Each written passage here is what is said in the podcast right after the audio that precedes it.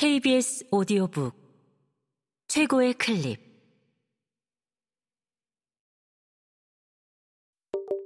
KBS 오디오북.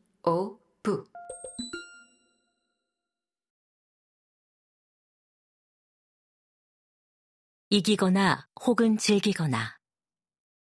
플레르 펠르랭 지음.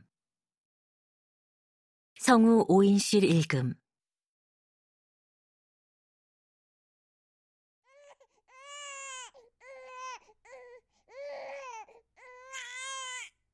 2004년 내가 딸을 낳으면서 어머니와의 관계에 중요한 변화가 생겼다. 내가 처음 아이를 아는 순간 마치 화학 침전물이 생기는 것처럼 이것이 가족이구나 하는 느낌이 즉각 다가왔다. 그것은 형용할 수 없는 혈육의 느낌이었다. 그 순간 나는 어머니가 얼마나 큰 비극을 겪었는지 이해했다. 나아가 왜 당신의 삶을 가족에게 바치기로 했는지, 왜 우리가 길을 건너거나 밥을 먹고 바로 바다에 뛰어들거나 더 나이가 들어 저녁에 나이트클럽에 간다고 하면 병적으로 불안에 떨었는지 이해했다. 왜 그렇게 우리를 과잉 보호했는지 말이다.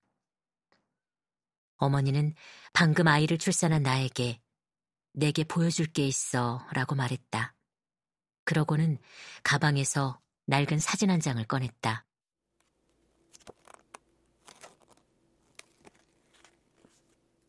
갓난아기의 흑백 사진이었다.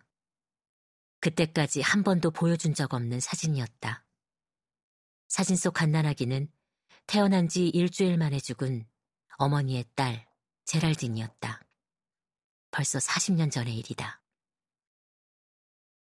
어머니는 그 사진을 내내 간직했다. 나와 자드 이전에 두 아이가 있었다는 사실을 잊지 않으려 한 것이다.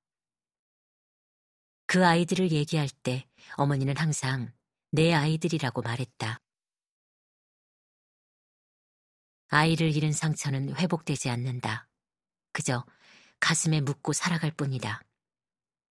그 고통을 드러내거나 표현한 적은 드물지만 어머니는 거의 평생 동안 만성적인 우울증을 앓았다. 치유되지 않는 트라우마가 그 원인 중 하나일 것이다. 나도 엄마가 되면서 처음으로 어머니가 느끼는 고통의 크기를 체감했다.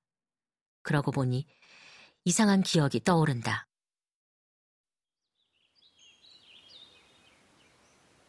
매년 11월 1일 만성절이 오면 우리 가족은 생드니 묘지에 들렀다. 어렸을 때는 그것을 평범한 외출로 여겼다. 박물관과 영화관에 가거나 외식하러 가는 일 정도로 생각했던 것이다. 특별히 우울하거나 슬픈 분위기가 아니었고, 오히려 그곳에 가는 걸 좋아했던 기억이 난다. 우리는 작은 무덤들을 닦고 화분에 싱싱한 꽃을 심어 놓았다. 꽃을 심은 다음에는 항상 내가 물 뿌리기를 받았는데 나는 신이 나서 수도가로 뛰어가 물을 받아왔다. 그렇게 나는 오랜 세월 제랄딘과 시리를 만나러 갔다. 이 세상에 잠시 왔다가 간 두 아이는 부모님의 마음에 우리보다 먼저 가 있었고 그 아이들 덕분에 나와 자드는 삶에서 뜻밖의 전환을 맞았다. 부모님은 그 채무의 무게를 우리에게 한 번도 지우지 않았고 그것을 느끼게 하지도 않았다. 그래도 마음의 빚은 우리 자매의 인생 한 구석에 영원히 새겨져 있을 것이다. 여기까지가 내 출생과 관련된 이야기다. 한국에서 프랑스에 오기까지의 내 여정이 그동안 내가 얘기해온 것보다 훨씬 더 고통스러웠으리라는 사실을 받아들이지 않고 나는 껄끄러운 것은 오랫동안 못 본 척하고 살았다. 정부에 입각하기 얼마 전 나는 매우 고통스러운 시기를 보내고 있었다.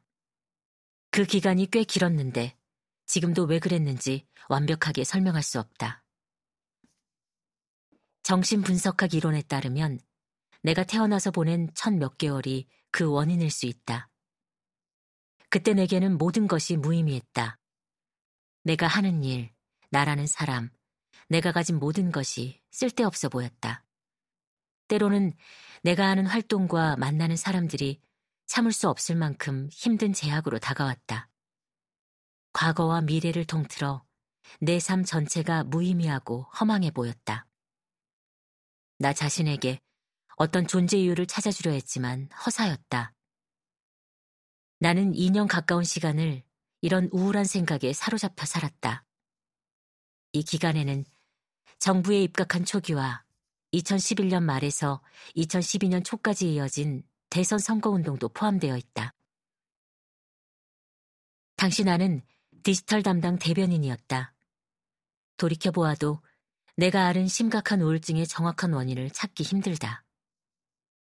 딸아이에게 평범하고 안정적인 가정을 만들어주지 못했다는 죄책감을 느끼기 시작한 것도 한몫했을 것이다. 그 사이 2005년부터 사귀어온 남자와 재혼하고 그 사람이 아이를 친부처럼 길러주면서 조화로운 가정을 다시 꾸리기는 했지만 말이다.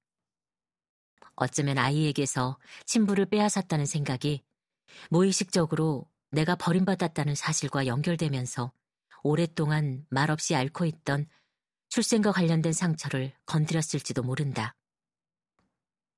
나는 그것이 상처였음을 항상 부인했기 때문에 상처를 의식하지 못한 채 아프기만 했다. 자신의 운명을 한탄하기만 하는 사람에게 공감하기 어려운 나로서는 그런 고통을 받을 수 있다는 사실을 인정하기가 쉽지 않았다. 상처를 치유하려는 생각은 더더욱 할 수 없었다. 지금은 친부모에게 버림받은 아이는 아무리 친가족처럼 아껴주는 양부모 밑에서 커도 다른 성인들과 똑같이 자랄 수는 없다고 생각한다. 얼마 전 아니사 본느퐁이 감독한 영화 원더보이를 보았다. 올리비에 루스팅에 관한 아주 훌륭한 다큐멘터리였다. 패션 브랜드 발망의 아트 디렉터인 루스팅은 태어나자마자 프랑스 가정에 입양되었고 친모를 찾고 있었다. 그는 자신을 촬영하는 카메라 앞에서 갑자기 자신이 세상에 온 이유가 무엇인지 그 답을 찾고 있다고 털어놓았다. 정확히 뭐라고 했는지 기억나지 않지만 그는 이와 비슷한 얘기를 했다. 부모가 나를 낳고도 원하지 않는다면 내가 세상에 나온 이유가 뭘까요? 정신의학과 심리학을 다룬 많은 책이 생애 첫 순간이 얼마나 중요한 역할을 하는지 강조하고 있다. 그때는 세상 그리고 타인과 관계를 형성하는 시기라고 한다. 갓난아기는 태어나 첫 몇 주 동안 촉각과 목소리로 어머니가 주는 조건 없는 사랑을 무의식적으로 느낀다. 어머니는 아이에게 어른이 되어 균형 잡힌 삶을 살아가는 통행권이 아니라 언제 깨질지 모르는 삶의 불안함을 떨치기 위해 매달릴 수 있는 닻을 준다. 버림받은 아이에게는 매달릴 만한 닻이 없다. 그저 어머니와 아이의 관계처럼 강렬하고 밀접한 관계는 깨뜨리거나 부정할 수 없다는 사실에만 매달릴 수 있을 뿐이다. 버림받은 아이의 애정, 사랑, 충심, 절개, 신뢰 능력은 자신의 존재가 조건 없이 받아들여져 스스로를 확신하는 사람에 비해 훨씬 더 혼란스럽고 나약한 기반에서 자랄 수밖에 없다. 그 탓에 버림받은 아이는 자기 존재를 거부당하면서 받은 상처를 치유하려고 평생 큰 노력을 기울인다. 자신의 존재 이유와 존엄성을 어떻게 해서든 정당화하고 싶기 때문이다. 내 친모는 나를 기를 수 없었거나 기르기를 원하지 않아 모르는 사람에게 나를 버렸다. 내가 그 과거와 마주한 것은 몇 년 되지 않았다. 그런 과거를 인정한 뒤에 조건 없는 사랑을 믿는 게 가능할까? 나를 사랑한다고 말하는 사람의 진심을 의심하지 않을 수 있을까? 나는 너무 일찍 세상을 떠난 아이들이 남긴 빈자리를 채우기 위해 입양되었다. 그 아이들이 살아남았다면 나는 어떻게 되었을까? 부모님을 사랑하는 내 마음 한구석에 부모님을 향한 갚을 수 없는 채무의식이 있다는 것을 어떻게 떠올리지 않을 수 있을까?